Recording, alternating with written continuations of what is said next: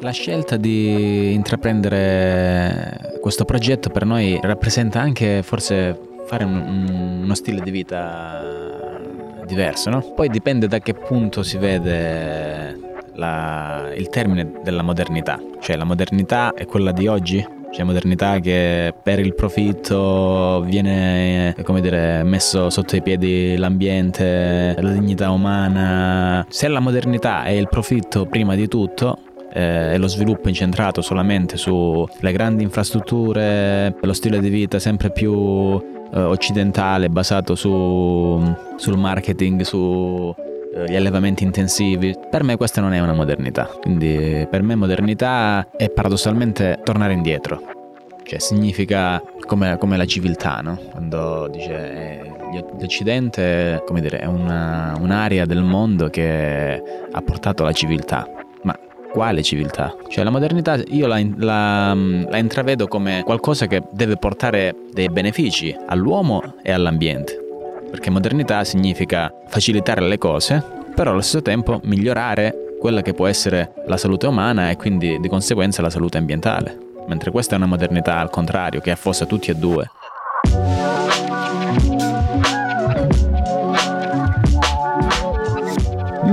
Oggi apriamo con parole forti, ricche di significato, ma anche di contemporaneità. Bentornati al sesto episodio del mio podcast e benvenuti se siete nuovi in questo spazio solo audio, dove ho il grande piacere di condividere con voi le mie conversazioni con persone di tutte le sfere della vita e della nostra società contemporanea.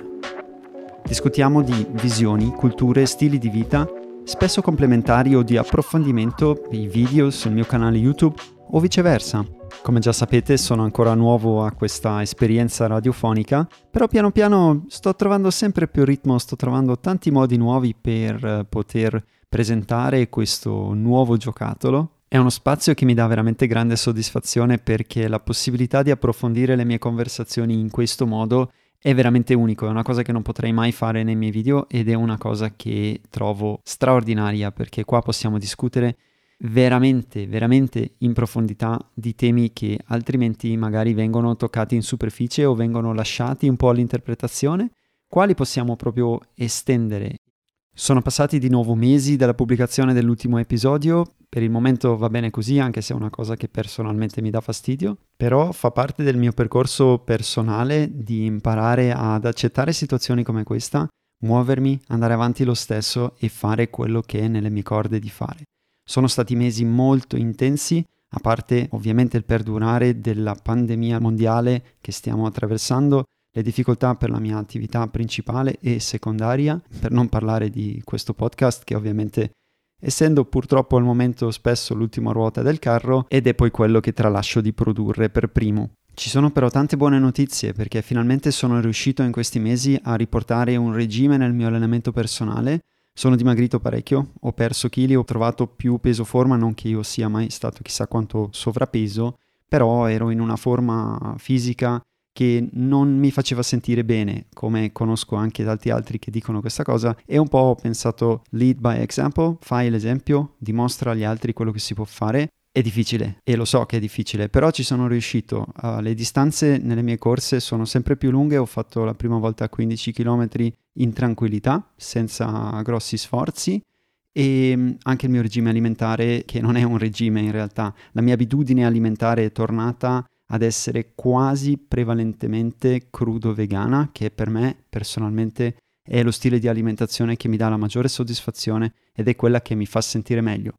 Con quello io non voglio imporre a nessuno di essere vegano, non voglio imporre a nessuno di dover cambiare il proprio stile di vita, però vi posso dire delle mie esperienze personali e le mie esperienze personali sono quelle di un benessere molto ma molto ma molto più generale ed universale rispetto a quando ho una dieta onnivora o quando ho una dieta basata su molti cibi cotti o molte proteine animali. Io personalmente mi sento meglio così. Poi vi posso raccontare la mia esperienza e magari qualcuno trova uno spunto, magari anche riporta le sue esperienze personali che possono essere anche il contrario delle mie.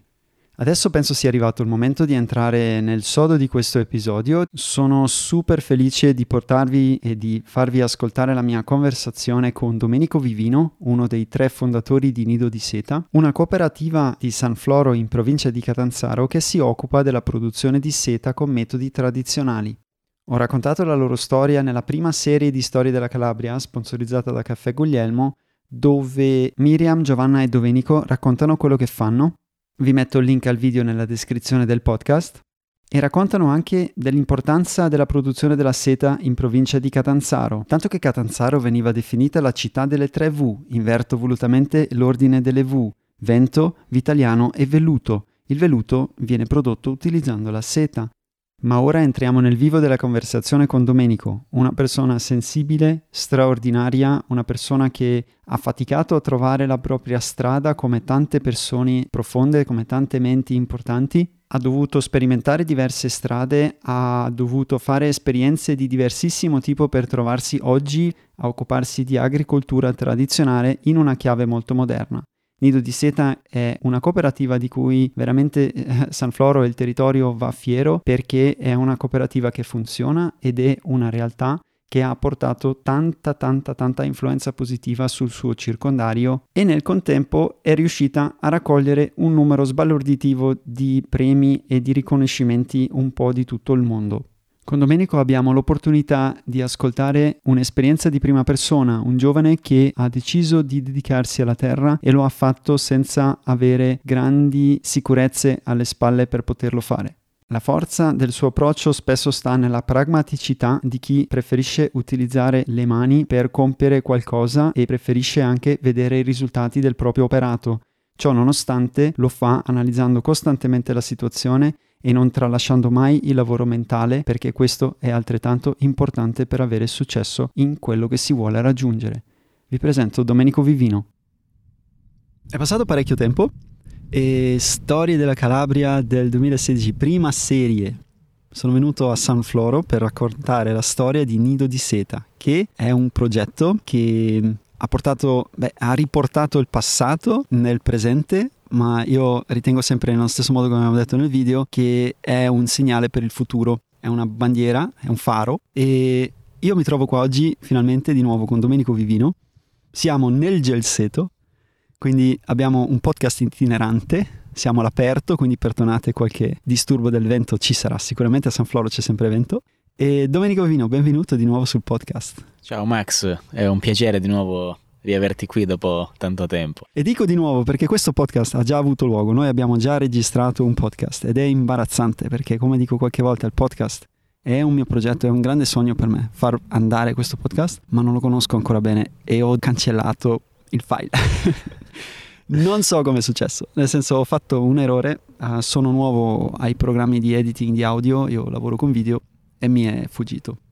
Domenico, ce ne freghiamo Partiamo da capo, sarà diverso. Sarà Guarda, adesso abbiamo una bellissima postazione radio qui perché siamo proprio sotto l'albero di Gelso, quindi c'è proprio un'energia vitale che arriva dalle, dalle radici. Non è Infatti non c'è nessuna alimentazione, sono tutti alimentati da, da queste linfe vitali dei gelsi.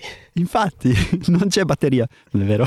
Comunque, l'idea di parlare con Domenico è sempre quello di farci raccontare quali sono le sue impressioni. Domenico, tu hai fatto un percorso veramente, non solo tu, racconta tu. Tu hai lavorato in questo progetto da ormai sono 5 anni, giusto? Sì, 5 anni. E l'hai creato insieme? A Miriam e Giovanna. Siamo partiti nel 2014 eh, abbiamo deciso di riprendere questo terreno che è un terreno di, di, proprietà comunale, sottolineiamo, che era in disuso. Quindi, siccome c'era l'intenzione di creare qualcosa qui nel posto dove siamo cresciuti, siamo ritornati in Calabria e abbiamo detto, bah, vediamo cosa c'è, cosa offre il nostro territorio. Quindi sapevamo dell'esistenza di questo posto che è meraviglioso e qui abbiamo pensato di, come dire, dare un piccolo contributo e cercare di conservarlo, migliorarlo e quindi poi da qui creare anche una piccola economia che poi ne giova sia alla cooperativa stessa ma anche al territorio circostante. Quindi abbiamo intrapreso questa sfida, abbiamo ottenuto in concessione questo terreno e da qui poi siamo partiti per eh, avviare questo progetto che pian piano ha assunto diverse, diverse forme.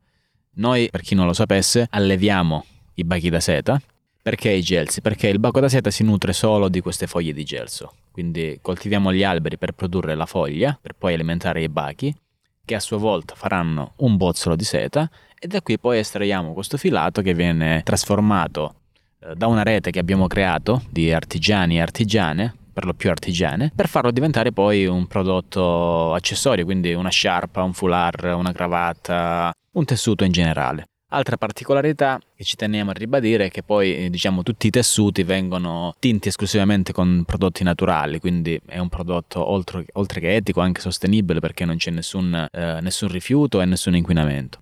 E poi, come dire, eh, non si sfrutta, diciamo, solamente la parte artigianale, perché comunque queste piante offrono anche l'amore di gelso, quindi dall'amore di gelso, ricordiamo, siamo in agricoltura biologica certificata, produciamo le confetture, Abbiamo altri progetti di fare ad esempio i succhi, la frutta secca, con le foglie abbiamo fatto le tisane, quindi diciamo una pianta multifunzionale a tutti gli effetti. Questo diciamo è uno dei punti cardine, l'attività prevalente che fa Nido di Seta. Però poi negli anni ci siamo aperti anche a quello che è definito ecoturismo, comunque turismo didattico, turismo sostenibile e quindi facciamo vivere a chiunque ne, ha, ne abbia voglia, ai viaggiatori quindi, di scoprire questo mondo della seta come avviene la raccolta delle foglie, quindi oltre che essere dire, un viaggio è soprattutto un'esperienza, quindi il visitatore, il viaggiatore viene con noi a raccogliere le foglie, ad allevare i bachi, a estrarre la seta, quindi un vero e proprio ecotour in quello che è il mondo della seta. Giovanna, tu e Miriam avevate una vita totalmente diversa. Come è stata la storia? Come è partito il desiderio di poter costruire qualcosa in, uh, nella tua terra di origine? Credo anche quella di Miriam e quella di Giovanna, giusto? Siete tutti e tre di San Floro? Sì. Uh, allora, in particolare io sono cresciuto a San Floro fino all'età di 18 anni, quindi ho fatto le scuole superiori anche qui in Calabria.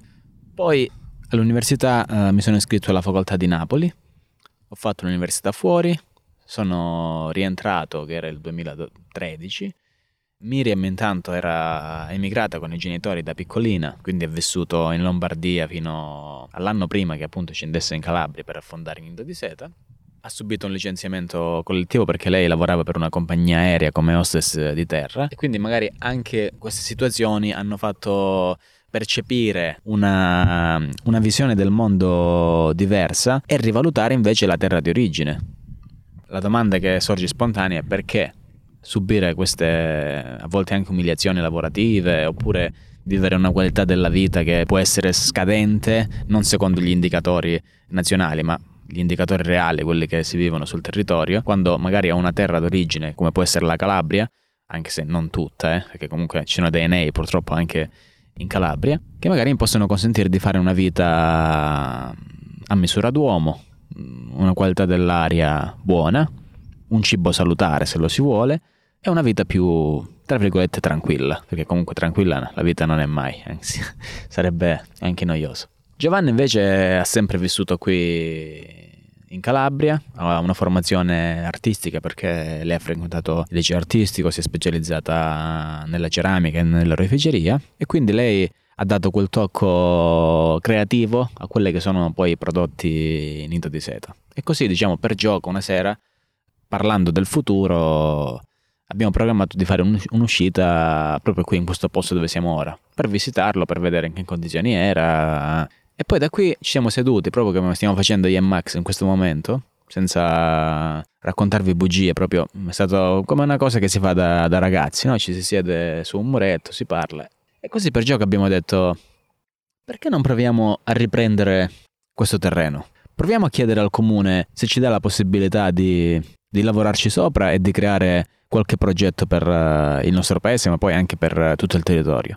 E a distanza di anni ti dico Max che nonostante le mille difficoltà sono molto orgoglioso di, di questa scelta e di questo progetto che stiamo portando avanti perché dopo anni, nonostante la pandemia, nonostante il Covid, comunque i risultati sono ancora tangibili. Mm, faccio qualche esempio.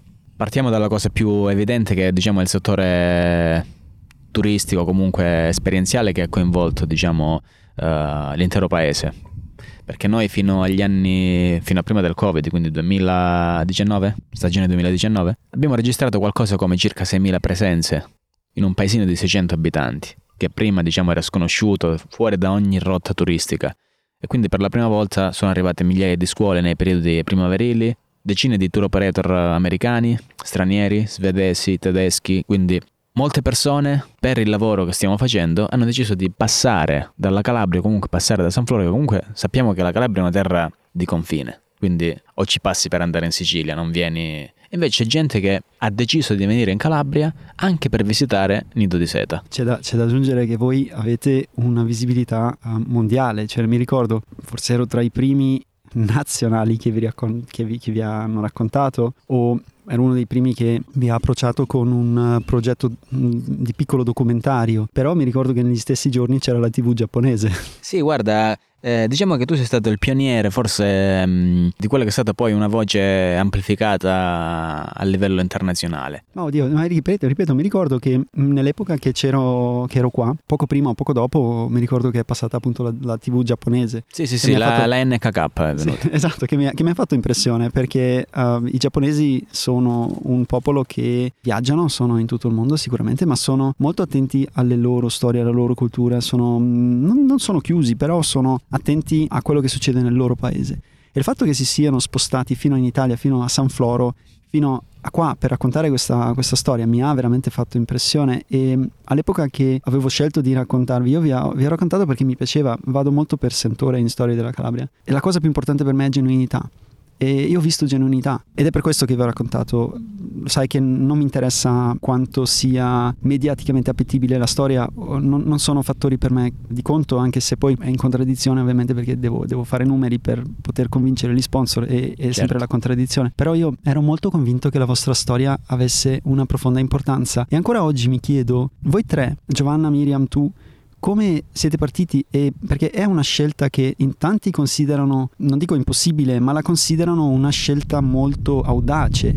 Io dal mio punto di vista la vedo, la vedo, diversamente, ma penso che molte persone che stanno ascoltando questo podcast invece anche loro dicono, cavoli, avete lasciato delle vite comunque moderne per tornarne a una vita più tradizionale. Ma voi in realtà come lo vivete? Ma guarda, la scelta di intraprendere questo progetto per noi rappresenta anche forse fare un, un, uno stile di vita diverso, no? Poi dipende da che punto si vede la, il termine della modernità, cioè la modernità è quella di oggi c'è modernità che per il profitto viene, come dire, messo sotto i piedi l'ambiente, la dignità umana. Se la modernità è il profitto prima di tutto, eh, e lo sviluppo incentrato solamente sulle grandi infrastrutture, lo stile di vita sempre più eh, occidentale, basato su, sul marketing, su eh, gli allevamenti intensivi, su... Il consumismo esatto, in generale, esatto. il consumo. Il... Per sì. me questa non è una modernità, quindi per me modernità è paradossalmente tornare indietro,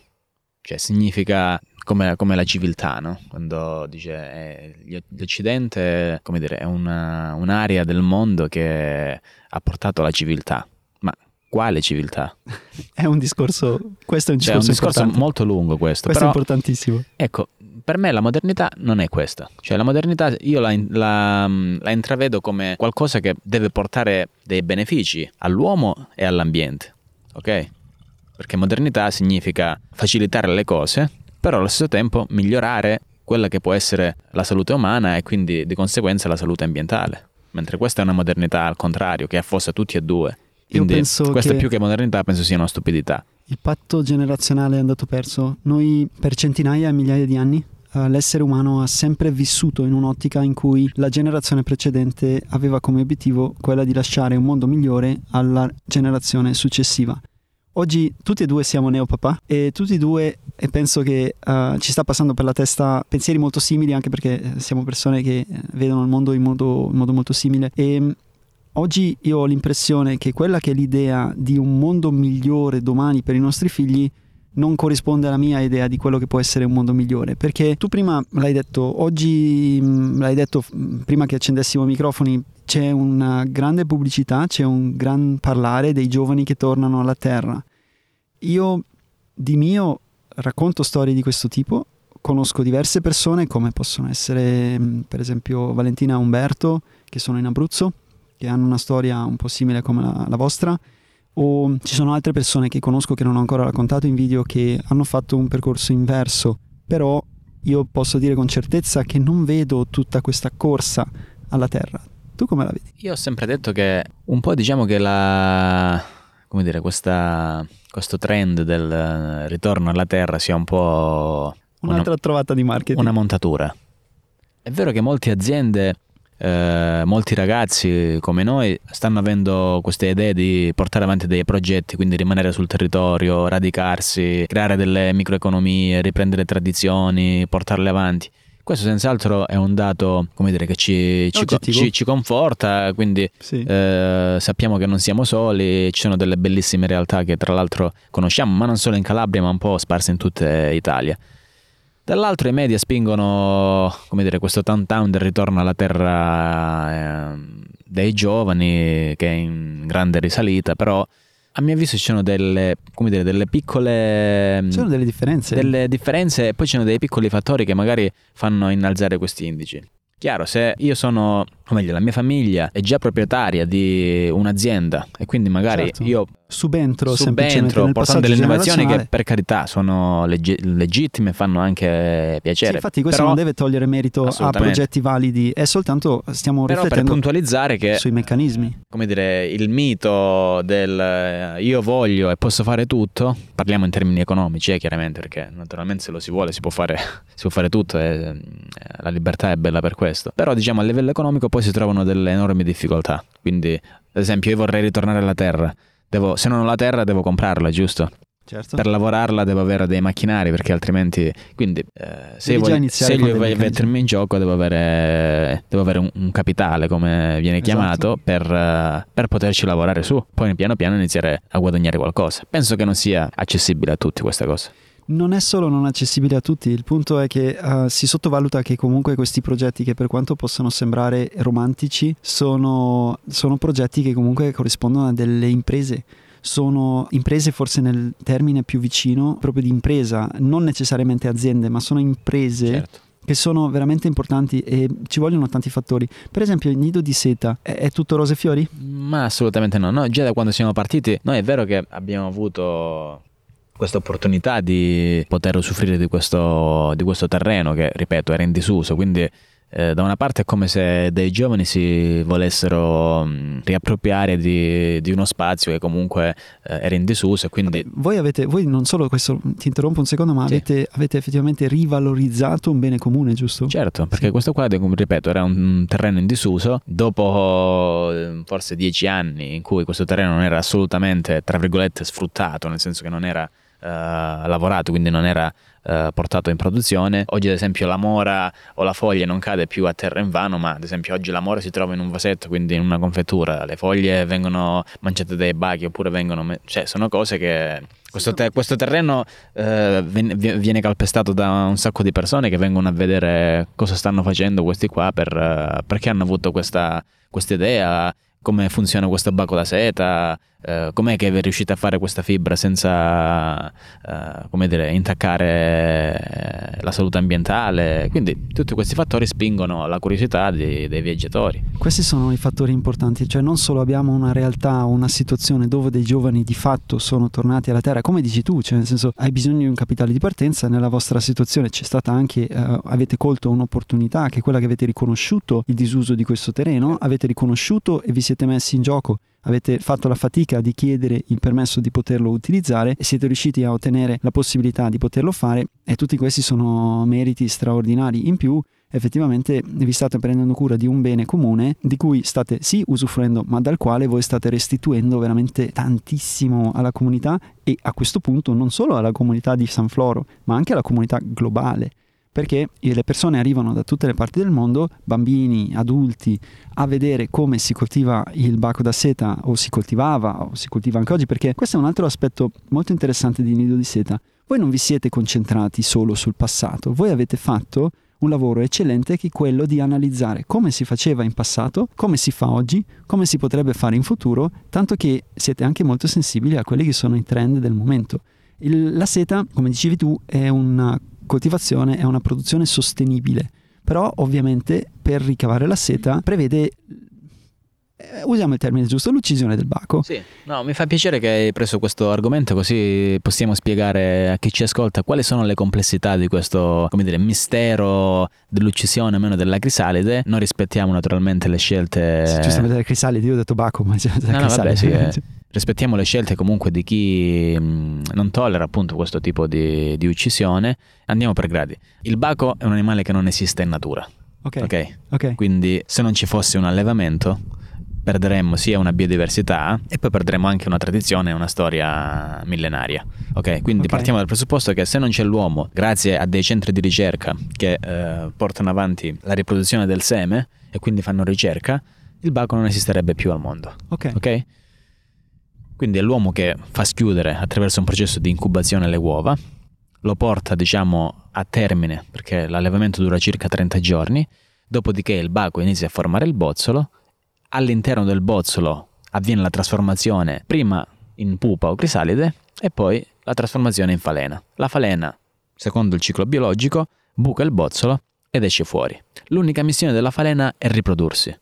Quindi- Infatti non vola e non mangia. Quindi la falena si accoppia, depone le uova e muore. E muore. Ok? Ora, la falena, nel caso diciamo si dovesse seguire la prassi della lavorazione convenzionale della seta, una settimana prima la falena viene, come dire, essiccata, quindi diciamo uccisa, in degli essiccatoi. Mhm. Ok? Quindi anche se è brutto dirlo, si anticipa di una settimana La sua morte. la sua morte, che comunque avverrebbe lo stesso. Quindi noi fino a un po' di tempo fa abbiamo fatto un, un allevamento sostenibile dove da una parte veniva per- perpetrato questo sistema di essiccare le crisalidi Sì. per la seta e dall'altro fare uscire le falene per la riproduzione. Ora siccome abbiamo- avuto queste, Le questi stimoli, queste osservazioni, Sì, queste da parte critiche da parte del mondo vegano, del mondo animalista, che comunque non, mh, che non, non sia frainteso, eh, non conoscono quello che c'è dietro, nel senso che bisogna sapere che l'animale non esiste in natura, quindi è un allevamento fatto esclusivamente dall'uomo per questo tipo di, Di produzione. di produzione, Sì. ok? Nonostante tutto però abbiamo pensato di mh, portare avanti eh, un sistema di, di produzione che prevede la, come dire, la, la- la fine del ciclo biologico della falena. Quindi produrre una seta senza intaccare la vita della crisalide, quindi della, della falena. ok? La cosiddetta seta pacifica o peace silk, ci sono un sacco di, di termini che oggi indicano questo tipo di, di filato consiste appunto nel far uscire la falena e quindi estrarre la seta dal bozzolo forato, che altrimenti non sarebbe possibile secondo il metodo di lavorazione convenzionale, perché essendo il bozzolo un gomitolo di filo continuo, se c'è quel buchino della falena che fa per uscire, non ci sarebbe quel filo continuo.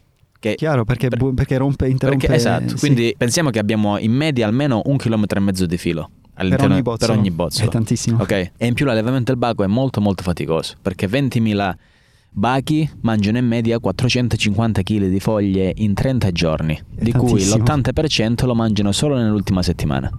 Quindi tu passi la giornata a portare foglie Sì, a, sì, a sì, questi, sì, sì. a questi Praticamente bacchi che mangiano veramente tanto. E, allora, tu hai, hai- ci hai spiegato la P-SIC, ma se allora il baco rompe il filo, come si riesce a, a creare comunque un filato continuo? Perché ehm, sostanzialmente poi i bozzoli vengono mh, trattati con una tecnica particolare, alla fine il bozzolo viene sfaldato e quindi poi si ha una cardatura, una filatura come avviene per la lana. Ok, quindi non si ha un filato continuo ma un filato discontinuo. Il, è, tessuto, il tessuto ne risente? diciamo che È un tessuto diverso. È un tessuto assolutamente diverso, perché la seta, come dire, anche se la nostra seta è differente da quella in commercio, perché la lavorazione è tutta artigianale, quindi se uno pensa alla seta um, iper sottile, delicatissima, Quella soffice esatto, è quella Sì. industriale che a volte è anche mischiata con fibre sintetiche, quella non è la nostra. Chiaro. La nostra è sempre un prodotto molto fine, però diciamo è un prodotto più, più grossolano, più artigianale e questo diciamo è giustificato dal fatto che la nostra è una lavorazione artigianale e ogni pezzo è unico e non è schematico, non è Comunque- riproducibile. Comunque mi ricordo che quando um, abbiamo fatto il filmato avete uh, fatto la sfilatura appunto per il, per il video, l'avete performata, cioè per me per poterla riprendere e non ricordo se Miriam o Giovanna poco cambia mi ha creato un braccialetto. Eh sì, sì, sì. Quel braccialetto ha durato un'eternità. Sì, Cioè, ma veramente ha durato, boh, credo quasi due anni. Ha resistito a tutto perché ovviamente avendolo le braccia, non potendolo togliere perché si tratta di un filato grezzo chiuso con un nodo, io uh, ci ho fatto la doccia, sono andato al mare, io sono una persona come sapete molto attivo e quindi uh, mi sono veramente, sono andato in mare, sono andato in montagna, caldo, freddo, um, bagnato, mica bagnato, si è asciugato, uh, sale della pelle, e tutto il resto, non, non, si è mai rotto. Io credo che a un certo punto, dopo, dopo appunto credo quasi due anni, io ho deciso di toglierlo perché ormai si era sfilato talmente tanto, era brutto da vedere e quindi ho deciso poi di separarmene. Però la seta è incredibilmente forte, è incredibilmente resistente, impressionante. È un filato iperresistente, eh, paragonato anche alla, alla, struttura dell'acciaio come, come fibra. In più, eh, la seta che, avevi, che portavi tu sul polso era una seta ancora da lavorare, quindi era una seta greggia che contiene la sericina, perché okay. il baco, oltre al filato, contemporaneamente produce eh, la sericina che è una colla, che sì. serve per tenere compatto il, il bozzolo quindi renderla una casa, tra virgolette, di trasformazione molto sicura. E quindi sul, uh, sul, filo permane questa sericina che rende ancora più resistente eh, e grezzo quindi il, il, filato, per questo non si rompeva. È impressionante, mi ha, mi ha lasciato veramente... Uh, è incredibile, ha durato tantissimo e ha, ha resistito a tutte le intemperie. La domanda che mi viene ancora per te è come è cambiata la tua vita da quando hai iniziato ad occuparti di questo terreno e di questo progetto? Perché comunque tu sei sempre stato una persona che ha avuto un, un forte attaccamento alle radici della terra, sei sempre stata una persona che ha avuto un forte desiderio anche di rimanere collegato alla tua cultura d'origine, però sei comunque anche una persona che ha una cultura molto ampia, una cultura vasta, ti interessi per i temi del mondo, ti interessi per uh, quello che succede al di fuori di un paese di appunto 650 abitanti e mi incuriosisce tantissimo come vivi la vita, come riesci ad unire il tuo stile di vita personale, che è comunque moderno, se vogliamo, vogliamo definirlo, con un'occupazione così tradizionale come quella di allevare bachi di seta? Ma questa è una domanda che a volte mi faccio anche io.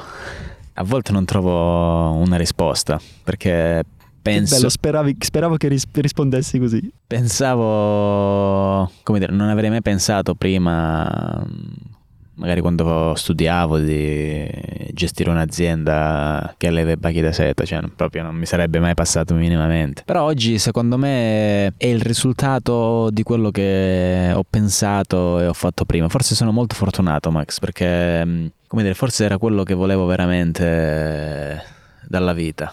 Forse Se non... tu passi, per questo la, la gente non lo sa perché sì, hanno visto il video ma penso che soprattutto in un video di 6 minuti, in un mini documento, o credo 7 fosse il vostro, passa giusto la superficie della storia, non, non si riesce a entrare veramente nelle tue emozioni o in quello che passi.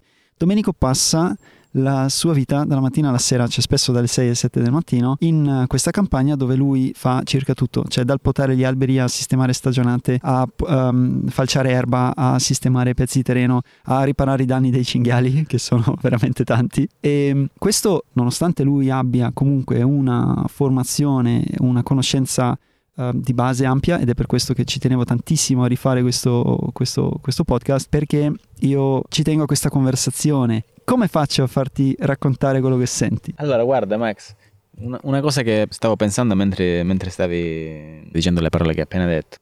Io ho fatto una triennale in scienze politiche, ma non mi sentivo un politologo e quindi la magistrale poi eh, siccome facevo anche reportage, eh, insomma mi piaceva molto la fotografia, mi piace tuttora, però magari adesso non trovo proprio il tempo di, di svilupparla, quindi magari faccio qualche scatto per far conoscere Nido di Seta. Infatti le immagini del video che ritraggono i bachi da seta, siccome ero qua in un periodo che non c'erano bachi, sono le tue immagini, sì, non sì, sono sì, mi ricordo, mi ricordo, ma eh, un po' in tutti i servizi che hanno fatto sono quasi sempre immagini mie. Quindi poi ho fatto una magistrale in, in sociologia comunicazione pubblica, sociale e politica. Eh, mi sono appassionato a una disciplina che era la comunicazione d'impresa, non per il mero fatto di essere una comunicazione aziendale, ma perché comunque si trattavano i consumi dal punto di vista sociologico. Quindi ho fatto una tesi sulla sociologia francese, in particolare da, di Pierre Bourdieu, eh, sulla distinzione sociale. E quindi ho fatto una tesi su, partendo da un film di Nanni Moretti, che appunto metteva in risalto è un film molto strano, molto bello, però parlava sempre di queste scarpe. Cioè lui andava in giro a vedere o a sistemare le scarpe delle, delle persone. Eh, e in un tratto del film, per fartela breve, dice: Si mette davanti a un finestrino a livello proprio della strada, perché era una stanza sotterranea. Perché lui era, un, era diciamo che era uno squilibrato perché non sopportava che le coppie... Non lo conosco il film. Non sopportava che le coppie si lasciassero, comunque si, si tradissero e quindi lui per ripristinare la situazione uccideva queste... Ottimo, ho trovato queste, una soluzione molto queste, pragmatica. Queste cose. Non, non sopportava quest'idea, perché lui dice che quando sceglieva una persona era per sempre. Poi ti invito a vederlo comunque. Quindi mentre era nel commissariato, perché ormai l'avevano l'avevano sgamato, dalla, dalla finestra vede, aveva questa visuale, vedeva solo sul marciapiede le scarpe che passavano. E gli dice al commissario, guardi, ogni scarpa una camminata, ogni camminata una diversa concezione del mondo. Quindi io mi sono innamorato di queste parole, le ho accostate alla sociologia francese e quindi ho fatto una tesi sul come le scarpe, come elemento di simbolico e di comunicazione, possano, possano essere un elemento di distinzione sociale. Quindi ho fatto una tesi sperimentale tra l'altro a Milano, su, da, dai mercatini fino a, a Monte Napoleone, dove ci sono i negozi diciamo, più di alta, di alta fascia. Quindi poi quando ho finito ho detto non mi sento neanche un sociologo. Ottimo, ma vedi questo è il percorso degli imprenditori.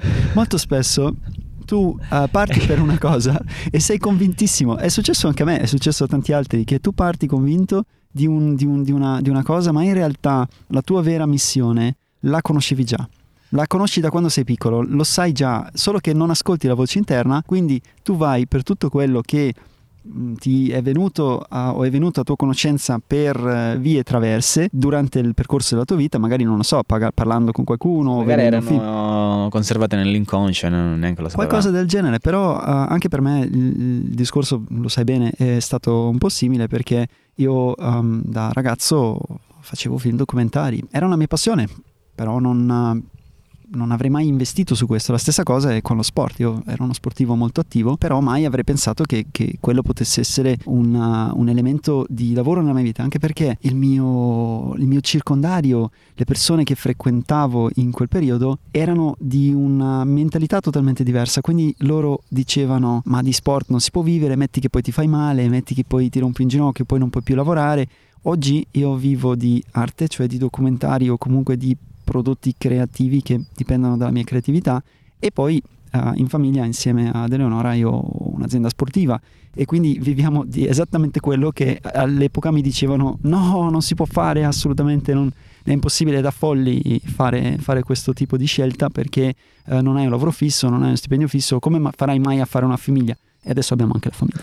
Perciò mi piace, io con questo podcast voglio proprio andare lì e tu hai un percorso veramente, veramente simile. Da lì poi, come hai fatto ad arrivare dalla, dalla, dalla, dagli studi della politica e della sociologia, come hai fatto ad arrivare all'agricoltura? Eh, partendo sempre da quelle parole ho detto, ma invece io che scarpe mi devo, devo indossare, dove, dove devo andare? sono pulite, sono sporche, sono belle, sono... Che, sca- che camminata devo avere? Poi diciamo c'è stata un po' una, una casualità forse, un po' perché poi mh, mm, ho incontrato Miriam, quindi diciamo che è stata sempre come dire, una, campagna, una compagna di, di avventure in tutti i sensi. E oggi a distanza di anni mi rendo conto che se prima magari come dire, il mio passatempo preferito, che ne so, era magari ascoltare la musica, decifrare i testi di De André, eccetera, eccetera. Oggi, come, Oggi par- lo fai sul trattore. come parlavamo prima, è vedere, sognare un trattore per vedere come riuscire a muovermi meglio qua in questo terreno, però sempre canticchiando De André. De André. Eh certo, cioè, poi, poi, mi pare anche di averti incontrato qualche volta che sono venuto qua a lavorare con le cuffie. Sì, è possibile. Eh, infatti, e poi eh, penso che questa sia, sia, proprio la, la, parte interessante. Um, molto spesso nella, nella, società noi consideriamo certe attività antiquate o non idonee a certi tipi di stili di vita.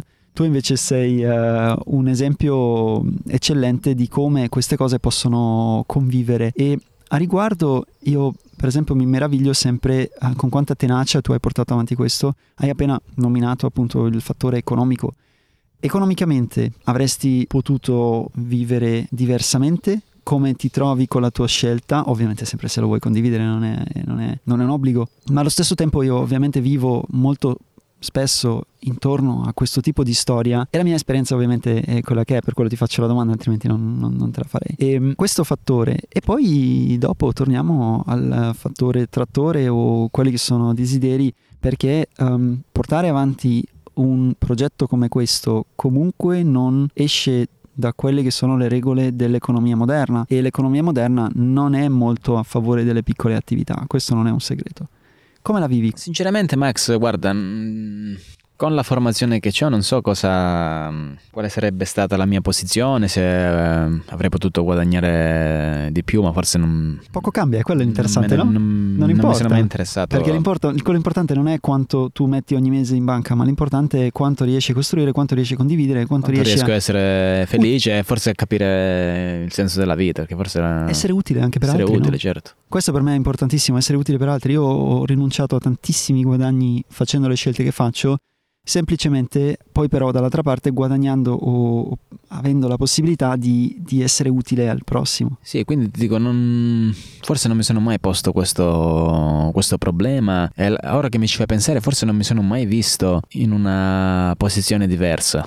Prima ti dico la verità, siccome ero appassionato di fotografia, di reportage, pensavo di dire, rimanere, diventare professionale in questo, in questo, settore, non mi sarebbe assolutamente dispiaciuto, ti dico la verità. Però poi mi si è aperta questa, questa strada, quindi quello che prima era un hobby, come vi dicevo prima, lo sto coniugando con, con il lavoro tranquillamente. Certo, se tu sei in campagna e lavori in campagna non puoi aspirare ad avere dei guadagni. L'agricoltura industriale esiste. Sì, sì, ma noi non la menzioniamo proprio quella. Ok, va benissimo.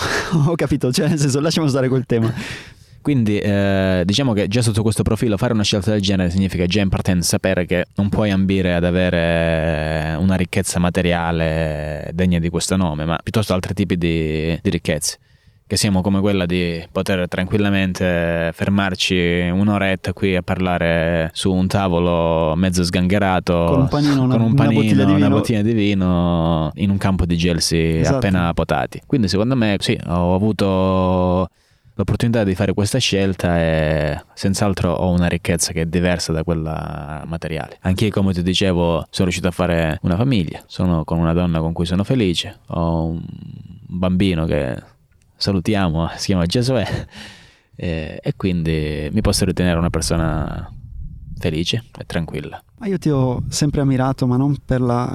tante persone ti ammirano, dicono per la scelta che hai fatto, per il resto.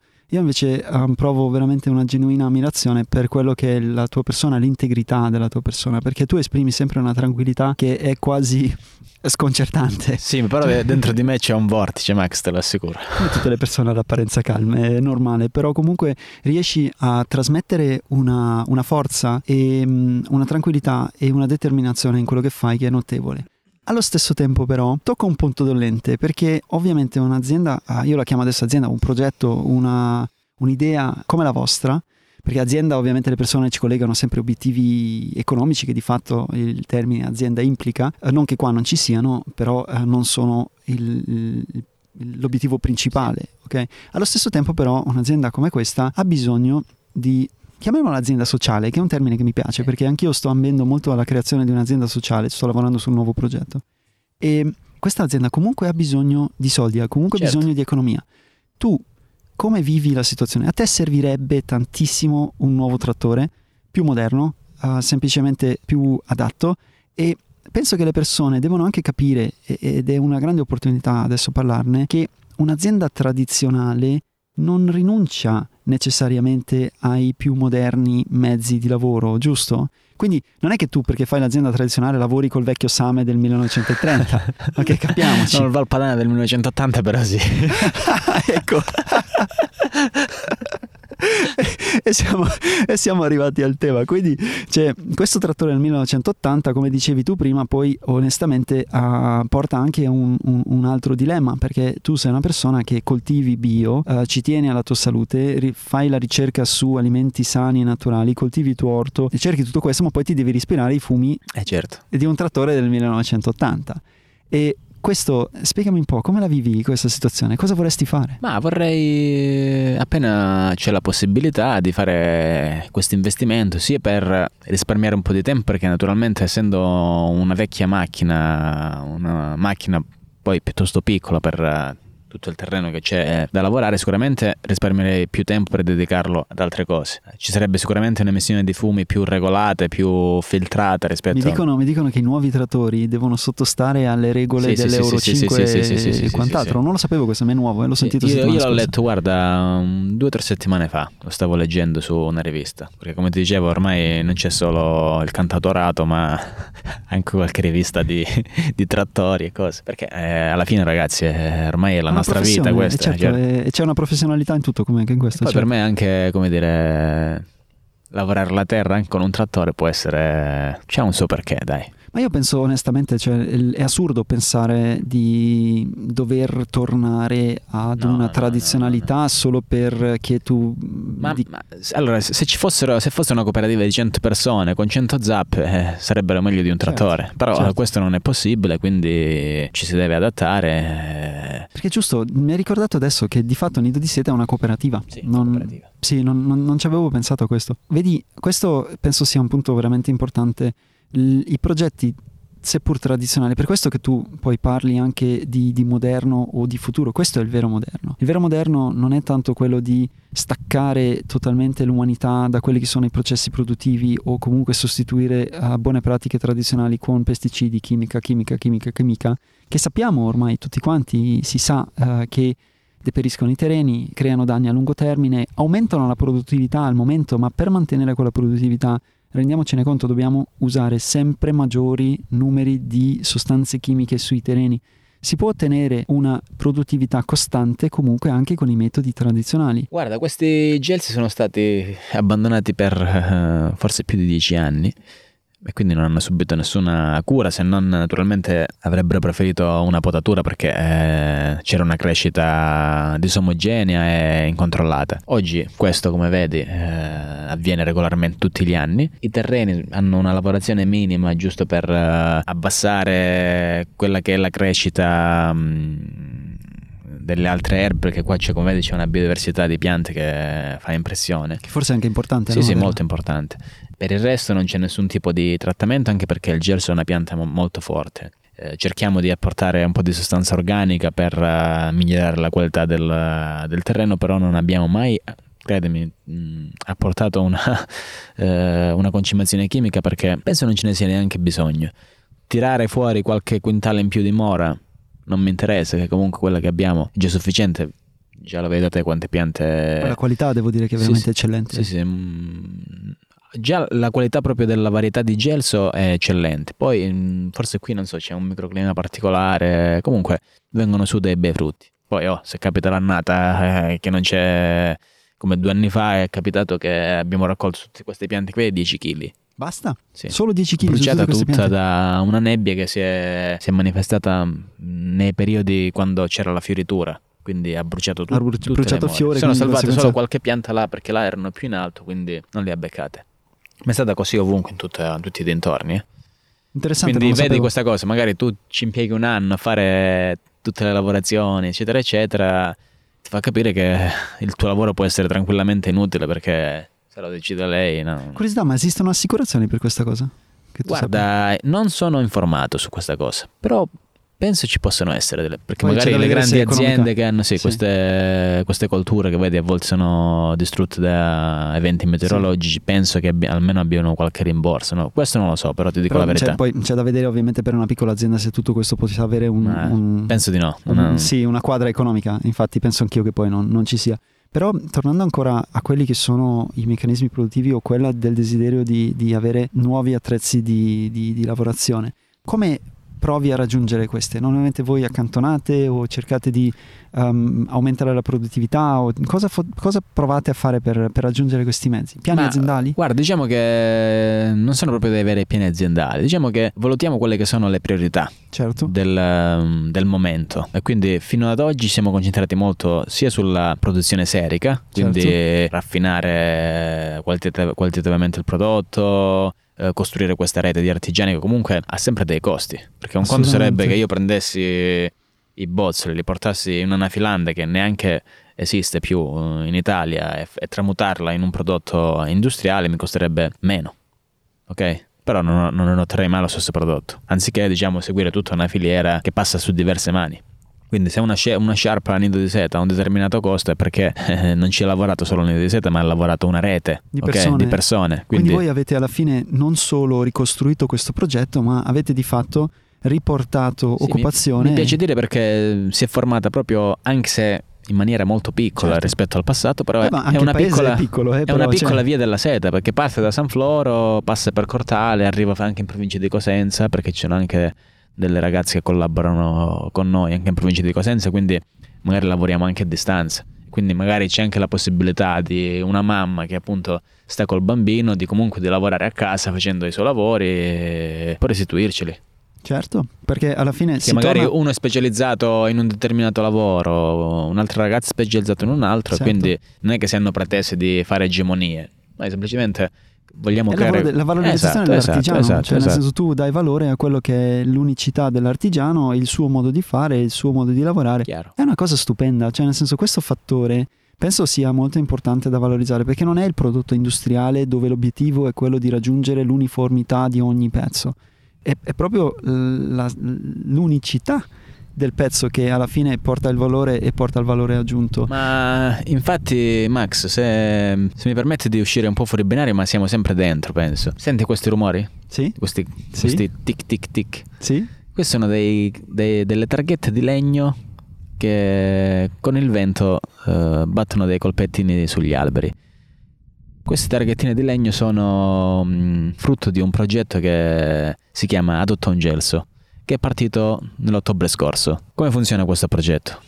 Siamo partiti dalla, dal presupposto che con la pandemia, quindi con le misure sì, restrittive, sì, sì. tutto quello che prima si faceva a nido di seta non è stato più possibile. Beh certo, vostra, un una, una fortissimo elemento della vostra presenza, della vostra realtà è quella di avere le persone qua e quello dell'esperienza. Del, esatto, del, del, perché l'esperienza ma anche la vendita del prodotto, perché noi Avvengo, fino, avvengono sul luogo. Sì, perché fino all'anno scorso, tranne naturalmente c'è anche il negozio online, però fino, fino a prima della, della pandemia si, si, veniva qui in azienda, si, si, visitava il campo, si vedeva l'allevamento, si vede come, come nasce la seta e quindi naturalmente se poi vuoi anche la possibilità di acquistarlo questo prodotto.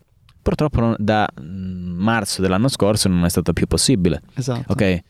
Quindi eh, abbiamo creato questo progetto Dotto un Gelso per dare la possibilità anche se comunque non c'è il contatto fisico con, uh, con, l'azienda, di partecipare al progetto togliendo sempre l'intermediario, perché tu comunque hai un rapporto diretto tra consumatore e azienda. Certo, su produttore e simbolicamente con l'adozione del gelso tu stai adottando un gelso, quindi è anche una cosa un po' come dire emozionale perché eh, comunque ti stai prendendo cura di, di una pianta. In più con una quota annuale che decidi tu sostanzialmente, noi ti lasciamo due o tre scelte in base al prodotto che vuoi avere, perché tu con una quota hai diritto poi a un frutto di questo albero. E come abbiamo detto, i frutti possono essere sia un frutto materiale, quindi le confetture di more, le tisane, quindi un prodotto food, ma anche un frutto come dire, indiretto, perché abbiamo detto che le foglie vengono mangiate dai bachi, quindi il gelso produce anche la seta indirettamente attraverso i bachi. Questo corrisponde moltissimo e la vostra offerta è bellissima per persone come me, perché io abbraccio tantissimo il minimalismo e per me per esempio potrebbe essere un limite di trovarmi in una situazione dove accetto o dove io prendo iniziativa per sostenere la vostra realtà con l'adozione di un gelso, sì. ma poi mi trovo con un oggetto materiale come una sciarpa in casa. La possibilità di scegliere un prodotto food per me è importante perché il prodotto food io lo consumo, è un alimento certo. e quindi per me è una cosa accettabile. Se avessi solo la sciarpa come, come scelta, io per me personalmente potrei anche tendere a non farlo. Sì, sì, sì. sì. Perché poi dipende dalle esigenze delle persone, perché comunque certo. è un'adozione, ma alla fine è un'adozione con, diciamo, con premio. Esatto. È, è, una scelta politica anche, perché comunque tu facendo questo acquisto stai sostenendo un'economia locale, stai sostenendo uh, un progetto tradizionale, soprattutto un, un progetto etico, penso almeno dal mio punto di vista, perché eh, se, se, lo, se, lo, dico, no, dico, se lo dico io da, come dire, da, all'interno dell'azienda eh, può essere ovviamente, inteso ovviamente, come marketing, no? Ma, uh, ovviamente scherzo perché eh, Domenico io parliamo molto spesso um, di quanto il marketing moderno o quello delle multinazionali sia deleterio, sia finto, tra virgolette, però d'altra parte ovviamente tutti e due um, gestiamo delle attività, quindi sappiamo che il marketing è necessario, devi far conoscere quello che fai, devi comunicare, devi portare il tuo prodotto sul mercato e, e quindi scherziamo molto spesso su, su, questo, su questo, fattore della, della, dannosità del marketing, ma questo ovviamente non siamo ipocriti, anche noi eh, portiamo prodotti sul mercato, solo che cerchiamo di farlo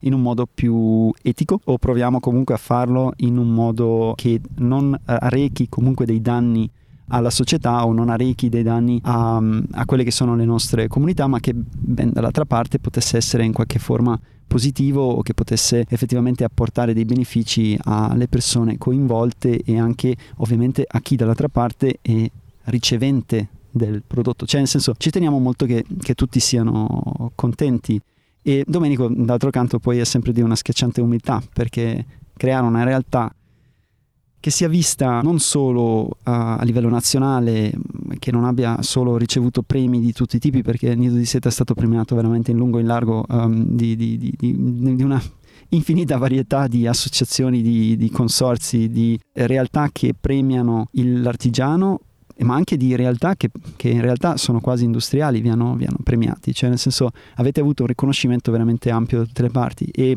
io mi ricordo premi a Manchester, mi ricordo riconoscimenti veramente anche poi internazionali, nonché un'attenzione internazionale e tutto ciò in una, in una realtà che è se, pur sempre situata in un paese di 650 abitanti in provincia di, di Catanzaro realtà che poi non voglio iniziare a parlare di San Floro perché stranamente questo posto ha la capacità di, di partorire progetti veramente importanti che, che escono da qua e vanno, e vanno, nel mondo. Però tornando alla Dotta Ungelso, anche qua, eh, Domenico, per l'ennesima volta avete dimostrato che l'azienda tradizionale deve essere moderna, perché tu in questo momento Uh, storico difficile perché noi siamo, stiamo registrando in questo momento a febbraio, a fine febbraio, a marzo 2021, abbiamo dietro di noi un anno intero di divieti, un anno intero di non possibilità di esercitare le nostre attività, la tua come anche la mia, e eh, seppure io vorrei creare un podcast o un documento che sia eterno, cioè nel senso che non abbia una collocazione nel tempo, non possiamo neanche uh, far finta che questo non esista e di conseguenza parlarne. Voi avete avuto la lungimiranza e avuto, avete avuto la capacità, seppur essendo una realtà molto piccola, di puntare sull'online e di riuscire con successo di farvi sostenere, ma questo anche perché voi siete stati in grado prima di creare una rete molto ampia che stima il vostro lavoro e che soprattutto non vuole vederlo sparire. Quindi la tua esperienza con Adatto un Getso, com'è stata? Le persone come hanno reagito? Ma uh, guarda, inizialmente per partorire questa, per lanciare questa iniziativa, mh, molti dicevano, eh ma questa cosa dell'adozione, come per dire ma aiutiamo questi ragazzi, eh, non è un progetto commerciale avviabile. Quando abbiamo lanciato Dotton Gelso c'era chi diceva, mm, eh ma questo progetto sembra un po' da... È stato molto anglosassone, eh, se vuoi. Stessi come... chiedendo, come dire, l'elemosina, eh, perché chi adotterà questo gelso è come dire, eh, aiutiamo questi ragazzi. Ma non vedo seco- niente di male. Secondo me no, perché comunque è un, hai, hai, hai offerto come, un prodotto. Come non... dicevo io, sì, è, è, una scelta che fa il consumatore, no? Assolutamente. Perché oltre che essere una scelta etica, uh, ha bisogno anche di come dire, di, di, emozione, di avere una sensazione, questo, perché comunque quello ha comprato, tra virgolette, un prodotto, però sa che a San Floro c'è un gelso, c'è che, un porta gelso che porta il suo nome addirittura sono cose emozionanti perché ci sono come dire, dei, delle persone che hanno eh, indicato l'albero di gelso con eh, il nome di una persona che non c'è più eh, oppure con, di un figlio appena nato. C'è anche un lato emozionale dietro questi, dietro questi che alberi. penso sia la cosa più importante. Se non ci emozioniamo cosa eh, viviamo guarda? Ti, ti volevo leggere un, un messaggio che puoi vedere anche tu che non è di una ragazza che ha adottato un gelso si trova al nord. Venerdì questo c'è scritto a Capodanno, il primo gennaio. Cari nido di seta, stamattina per il primo dell'anno ho fatto colazione con pane e marmellata di gelsi. Anche se diciamo che è una confettura. Eh, ma la gente non conosce la differenza. Vabbè, la, la, la confettura lo, è... Lo diciamo, la confettura è di qualsiasi esatto, frutto, esatto. la marmellata è, è solo, solo, di agrumi. agrumi. Però diciamo, è, scusate se esatto, puntualizzo questa esatto. cosa, ma per... No, diciamo, lavoro che... in agricoltura, quindi, esatto. però senza nulla togliere perché lo, la sbagliano tutti. Quindi eh, ho fatto colazione con pane e marmellata di gelsi, Sanfloro e con la tisana di gelso, ortica ed equiseto. Poi sono uscita a camminare con la mascherina di seta e mi sono sentita molto fortunata per tutto questo. Grazie di cuore e tanti auguri di buon anno.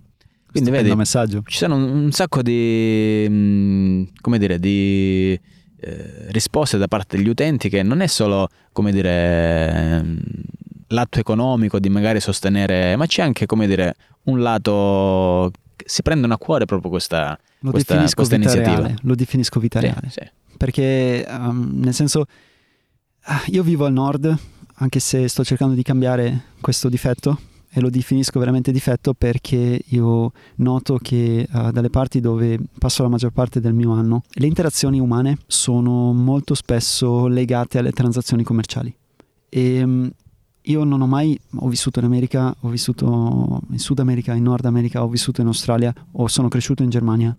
Um, sono tutte realtà che comunque vivono di capitalismo o comunque hanno sistemi capitalistici alla base, soprattutto anche gli Stati Uniti, ma negli stessi Stati Uniti che sono l'origine di questo sistema, se vuoi, che l'hanno esportato poi in tutto il mondo, anche se ovviamente gli Stati Uniti si basano sulla cultura eh, di quello che era l'impero romano, l'Occidente e tutto il resto, però diciamoci che il sistema capitalistico moderno di oggi ha avuto origine negli Stati Uniti o, o nell'Inghilterra che l'ha esportata negli Stati Uniti per poi essere esportato in tutto il mondo occidentale e oggi come oggi anche oltre. E nonostante ciò io non ho mai vissuto in un posto così sterile come la zona di Milano se si tratta di um, rapporti tra le persone. O tu sei nato in quella zona, quindi hai rapporti personali e quindi uh, va bene, o altrimenti se tu arrivi di fuori e devi integrarti in quella, in, in quella, società, è molto difficile trovare veramente calore umano o rapporti umani veri. Io ovviamente ce li ho, è una generalizzazione un po' estrema quello che sto facendo, però diciamo che non ho mai fatto così tanta fatica nella mia vita di trovare persone vere o rapporti veri, duraturi, lungo termine. Magari ci si frequenta per due o tre mesi, ma poi alla fine finisce per l'uno o l'altro motivo e molto spesso semplicemente perché si esauriscono gli interessi commerciali nell'uno o nell'altro. Ok? Sì, o comunque interessi... Diciamo che c'è pure un fattore di avere una grande dispersione anche come spazi, come luoghi. Sì. Però è molto vero anche sì. quello che dici tu. Adesso, adesso invece, uh, tornando a quello che voi state facendo e che succede anche a Milano, perché l'essere umano è fatto di rapporti umani, noi siamo animali soci- socievoli e sociali sociali, non, non, sono sicuro per il termine in italiano quale sia quello giusto, però uh, di fatto viviamo delle interazioni che, che, sosteniamo. Le conversazioni che facciamo nel giorno a giorno sono uh, molto importanti e sono il pane per la nostra anima. Sicuramente i soldi sono importanti, ok, mettilo come vuoi, ma non li puoi, cioè se li mastichi non sono molto nutrienti. E, e, e il, non sono nutrienti né per il corpo né per l'anima, se è per quello. Okay? E quello che voi avete creato lì ci fa sentire bene perché anch'io uh, ho adottato un gelso, Ho adottato un gesso per mia mamma, ho fatto un regalo del compleanno di mia mamma e mi sono sentito bene. Perché? Perché ho speso quei soldi, li ho spesi con gusto, non avevo l'impressione di comprare un regalo per comprarlo, perché io ho reso felice mia mamma, ho comunque aiutato una realtà, ad una realtà a cui ci tengo, una realtà che è importante per un territorio e che è un, uno dei pilastri di, di, di, di questo territorio e allo stesso tempo io sono stato felice, quindi è win win win win win, no? Cioè nel senso siamo tutti contenti di questa, di questa transazione perché poco fa, prima di iniziare questo podcast, io ho fatto una videochiamata a mia mamma che vive in Germania e le ho fatto vedere il suo gelso dal vivo perché sono venuto qua e le ho fatto vedere l'insegna sul gelso e chiunque effettivamente che ha adottato un gelso può chiamarvi e sì no ma guarda no? già tutte le persone che hanno adottato il gelso se ci sarà possibilità dicono che vogliono venire perché abbiamo avuto adozioni soprattutto nel nord Italia Toscana, tutte, tutta Italia, devo dire la verità, e molti americani pure. È stupendo questo, perché poi lì queste persone quando vengono qua devono soggiornare da qualche parte, quindi uh, un hotel, un albergo, un Airbnb, un qualcosa uh, avrà poi un, un'economia, avrà qualcosa che li fa lavorare e hai di nuovo una genuinità, perché queste persone qua del territorio vogliono offrire il loro territorio, loro fanno ospitalità non perché per forza da quello ci ricavano solo, ma perché è comunque anche un piacere ospitare le persone poi vengono qua, poi ovviamente non stanno solo qua, vanno a bere un caffè al bar, magari vanno a cenare al ristorante, magari eh, pranzano da Molino o prendono una pizza là. e di conseguenza tutti alla fine beneficiano di, di, di, di questa iniziativa, di un rapporto umano vero, no? È stupendo, è sempre stupendo parlare con te, uh, purtroppo non lo possiamo fare per sempre.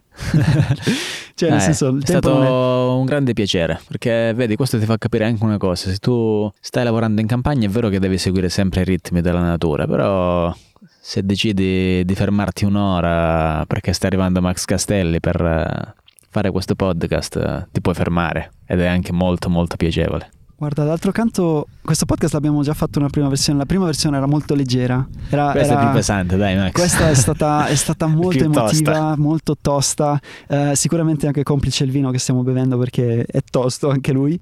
Però ci tengo di più, sai, questo episodio, uh, per quanto forse meno intratteni- intrattenimento, scusate il termine sbagliato, intrattenimento, credo che questo podcast qua abbia un valore mm, molto più alto, a parte essere molto più lungo. E mm, Domenico come vuoi concludere questo? Cosa ti senti di, di dire, di lasciare di quello che è il tuo progetto, il tuo progetto di vita? O cosa stai pensando in questo momento? Dove vuoi andare? Ma guarda, um, cosa sto pensando? Sto pensando che... Ovvio, adesso aspetta, il preambolo l'ho fatto per un motivo, perché ovviamente, ragazzi, non nascondiamoci, un anno di dover mantenere in piedi le attività senza poter operare, ovviamente per il bene di tutti, per poter limitare il contagio di, questa, di questo okay, sì, virus sì, sì. che è apparso nella nostra società, um, però come piccola, no, come piccola, attività è deleterio. Cioè, è una cosa pesantissima, una cosa difficilissima perché noi dipendiamo da questa possibilità di ospitare le persone, di, di accogliere le persone, di avere le persone con noi, noi lavoriamo con le persone i prodotti che Nido di Seta produce, um, sì certo, gli permettono di sostenere una parte del loro reddito, ma è una parte piccola. La principale attività di questa azienda è quella dell'esperienza didattica o comunque dell'esperienza delle scuole che è, è stata necessariamente sospesa. Quindi perdonateci se non era la totale leggerezza, ma eh, di fatto penso che comunque abbiamo, siamo riusciti a entrare in profondità di questi temi e io sono molto contento comunque che voi siete riusciti a rispondere a questa situazione perché la soluzione ad Otton Gelso è, è fantastica. Sì, guarda Max, eh, anche da questa pandemia abbiamo avuto degli insegnamenti. Abbiamo imparato. Abbiamo imparato. Perché noi prima è vero che ci concentravamo sulla, sulla, sull'esperienza che si viveva in azienda, ma quello naturalmente era anche mm, come dire, un modo per uh, far conoscere, quindi vendere, perché alla fine bisogna anche vendere il nostro prodotto. E quindi noi fino allora non abbiamo avuto bisogno di altri strumenti perché la vendita avveniva in azienda. Quindi era tutto funzionante? Come era... ti dicevo prima, sì, c'era, l'aspetto turistico, però era un aspetto turistico che eh, ti faceva conoscere il prodotto e quindi acquistarlo, ok? Perché è vero che noi, come dire, ti facciamo vivere l'esperienza, però eh, tu hai puoi anche comprare il nostro prodotto. Perché... Non eri obbligato, però se lo facevi era un tuo piacere, un vostro piacere. Perché, come dire, l'attività turistica è un'attività um, da una parte accessoria e da una parte anche basilare. Sì. Ok, noi ci siamo fondati molto su questo perché è un'attività che ti fa vivere appieno quello che ti sto dicendo io ti dà la possibilità di trasmettere quello che pensi e quello che sono le tue emozioni agli che altri. il prodotto da solo non okay, riesce a okay, fare. Ok, perfetto. Sì. Con la pandemia naturalmente eh, ci siamo trovati con le spalle al muro con questa nuova realtà e quindi abbiamo provato a fare la stessa cosa, naturalmente non è lo stesso, attraverso i social o comunque attraverso internet. E quindi da qui abbiamo capito che noi abbiamo anche un'altra possibilità che è quella di sfruttare il mondo online, che prima non lo potevamo fare, ma solamente per una questione di tempo. Certo, perché non, certo non ti abbiamo, dato il tempo di ripensare. Non abbiamo un ufficio stampa, non abbiamo un ufficio, cioè, o meglio, ce l'abbiamo, ma lo facciamo sempre, lo facciamo sempre, noi. Eh, quindi non è che abbiamo dei professionisti che si occupano di questo. E quindi diciamo abbiamo, abbiamo imparato questo. Quindi che anche il mondo online oggi ti può offrire questa possibilità di vendere il tuo prodotto a Pittsburgh oppure in California. Che è incredibile per una piccola azienda come la vostra. E la cosa mm, stupefacente è che mm, spedendo con i corrieri, San Floro per esempio Milano, quattro giorni. È un'annosa questione questa. San sì. Floro... Pittsburgh? Pittsburgh, due giorni. Tre giorni. Eh. Guarda, le, le, avventure di poste italiane o comunque di chi per loro o comunque di quali corrieri è sempre interessante. Poi ricordatevi che tutta l'Italia è un territorio unico ad eccezione di Calabria, Sicilia e Sardegna quando si tratta di spedizioni. Questo è un discorso che addirittura Amazon non riesce a risolvere perché in tutta Italia Amazon uh, consegna 24 ore, uh, in Calabria, Sicilia e Sardegna sono minimo 48. Quindi neanche, neanche, il colosso più grande del, del, dell'e-commerce mondiale riesce a superare questo problema. Io vorrei concludere qui con te cioè voglio chiederti dove possono trovarvi, quali sono i vostri canali preferiti, dove possono contattarvi, ma diciamo che noi siamo, abbiamo una pagina web che è nidodiseta.com e poi siamo sui classici social che sono Facebook e Twitter. Cooperativa Nido di Seta. Instagram? O, o Nido di Seta, sì. Anche Instagram? Sì. Ok. Eh, scusami, ho sbagliato, era Instagram, non Twitter. Facebook, Facebook e Instagram. esatto. Ok, quindi sapete dove trovarli. A questo punto vi salutiamo. Domenico, vuoi concludere qualcosa? Ti voglio dire grazie perché ho passato un'ora molto interessante. Ho parlato anche con te, quindi ho condiviso delle cose e quindi le stiamo facendo conoscere anche chi ci sta ascoltando e questo è sempre un piacere. Spero che questa situazione di pandemia finisca presto. Finisca dai. presto, ma... Mh, mm, un po' scettico sono Un po' sono scettico sì. da una parte, però sono ottimista perché mh, mm, sto avendo qualche richiesta da tour operator che stanno svegliando, che stanno facendo delle prenotazioni. Per bisogna questo. lavorare lo stesso Sì. in qualche modo, rispettando delle misure Eh, di sicurezza. Quindi, mh, bisogna lavorare. naturalmente vi invito a venire a trovarci per uh, vedere da vicino quello che vi stiamo raccontando oggi. Domenico, io ti ringrazio, grazie per il panino buonissimo e per il vino che adesso continuiamo a bere. Glielo diciamo con cos'era il panino, Max? E dai, Allora, abbiamo fatto un panino molto semplice. Che non è per niente semplice. una salsiccia, sempre per restare in tema di agricoltura e di cibo genuino, anche se per molti non può sembrare, ma collegato all'attività fisica che si fa qui è come se mangiassimo Eh, ma è importante, quando lavori, eh, quando lavori col fisico devi avere Quindi calorie. panino con salsiccia di suino autoprodotta, intendiamo, perché non compriamo salsicce. Altra io non mangerei comunque, sì. Delle belle rape raccolte qua stamattina, soffritte con un po' d'aglio e poi una bella fettina di formaggio caprino che fanno proprio lì, Max. Guarda, dove c'è quel pino grande che vedi? E di nuovo c'è la connessione col territorio, con Sì. le altre realtà, quindi si Le capre collabora. vengono a pascolare fino a qui Che bello, e io vado a prendere il formaggio. che bello. Domenico, grazie. Ok, grazie a tutti. Ci vediamo presto a Nido di Seta e seguite Max Castelli perché se lo merita. Registrare questo podcast nel bel mezzo del gelseto di Nido di Seta è stata un'esperienza veramente unica. L'energia degli alberi, la forza del vento, anche se il vento allo stesso tempo ovviamente nei microfoni tende a dare un po' fastidio, è stato incredibile. Fare un podcast all'aperto al sesto episodio è stato per me un'avventura, un atto di coraggio perché ovviamente non sapevo se funziona o non funziona. Non ho questa esperienza così ampia nella produzione di audio formati o in generale nella registrazione della voce. Anche il cibo genuino che Domenico ha portato per noi è stato un aiuto perché ci ha messo completamente nell'ottica di quella che è la realtà di Nido di Seta. Adesso voi dite, ma come? All'inizio del podcast ci hai parlato di alimentazione crudo vegana e adesso mi parli del panino con eh, la schiacciata? Sì, perché per me è una scelta etica. Io non voglio consumare carne di animali che soffrono le pene di allevamenti lager o comunque di allevamenti intensivi. D'altro canto sono consapevole che l'essere umano da migliaia di anni consuma carne di altri animali. Io per me scelgo normalmente di non consumarla perché preferisco consumare altri cibi e ho l'impressione che il mio corpo preferisce, beneficia di più del consumo di alimenti crudi vegetali. Però questo non significa che in una situazione culturale come può essere quella dell'incontro di Domenico che ha un altro tipo di alimentazione ma soprattutto che è immerso in un contesto culturale, io rifiuti la sua offerta. Per me in quel momento prevale il contesto culturale e il sapere che quell'animale ha avuto perlomeno una vita degna prima di essere poi stato consumato da noi.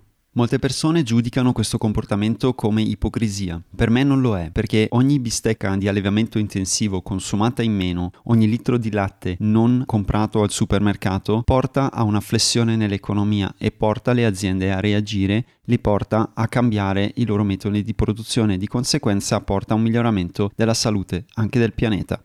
Per più assurdo, lo sorgere di questi enormi gruppi industriali, queste enormi aziende che noi oggi vediamo nel mondo, ha lasciato molto spazio a livello locale per la creazione di aziende come possono essere Nido di Seta. Nido di Seta ha un impatto ambientale veramente minimo se non zero. Questo anche perché le tecniche di produzione utilizzate dai ragazzi si basano su logiche che datano a ben prima della rivoluzione industriale, che è stata quella che poi nel mondo ha aumentato l'emissione di prodotti nocivi o di uh, sostanze nocive nell'ambiente o anche l'aumento della produzione di CO2 a un livello che non è più compensato da quella che è la ricrescita degli alberi o quella dell'assorbimento naturale della terra della CO2. E l'ambiente è una cosa che mi sta molto a cuore, ma normalmente quando se ne inizia di parlare la maggior parte delle menti si spengono e si perde l'audience o si perde l'ascolto. È un tema fastidioso che ci spaventa tutti, anche con Domenico ne ho parlato a lungo anche a microfoni spenti e lui, come tanti che fanno lavori come il suo o che hanno progetti o che hanno filosofie di vita come la sua, cercano di fare il loro possibile per difendere la natura e cercano di trovare il loro spazio conforme una compatibilità o cercano una compatibilità con la natura che altrimenti vivendo una vita in città o vivendo una vita più standard forse non sarebbe così facile da raggiungere. Credo che questo sia un ottimo momento per concludere questo sesto episodio molto più pesante come tematica, molto più profondo nell'importanza o nella discussione su quella che è la nostra società in generale o quelle che sono le direzioni che le nostre imprese sociali o non potrebbero prendere. Se ti è piaciuto questo podcast, l'hai ascoltato fino qui e vuoi contribuire, il miglior modo è quello di condividere l'episodio con amici, iscriverti al canale, invitare altri ad iscriverti, già con questo mi aiuteresti tantissimo. Se poi vuoi andare sul mio sito e vuoi lasciare una donazione, fai pure, sei libero di farlo e io ti ringrazio tantissimo perché non ricevo finanziamenti per questi podcast se non quelli dichiarati quando dichiaro degli sponsor o quelli che sono gli aiuti che ricevo direttamente da voi. Questo podcast lo trovi su iTunes Podcast, Spotify o Stitcher o direttamente sul mio sito www.massimocastelli.eu dove puoi abbonarti anche alla mia newsletter. Per oggi è tutto e la luce che è in me saluta la luce che è in te.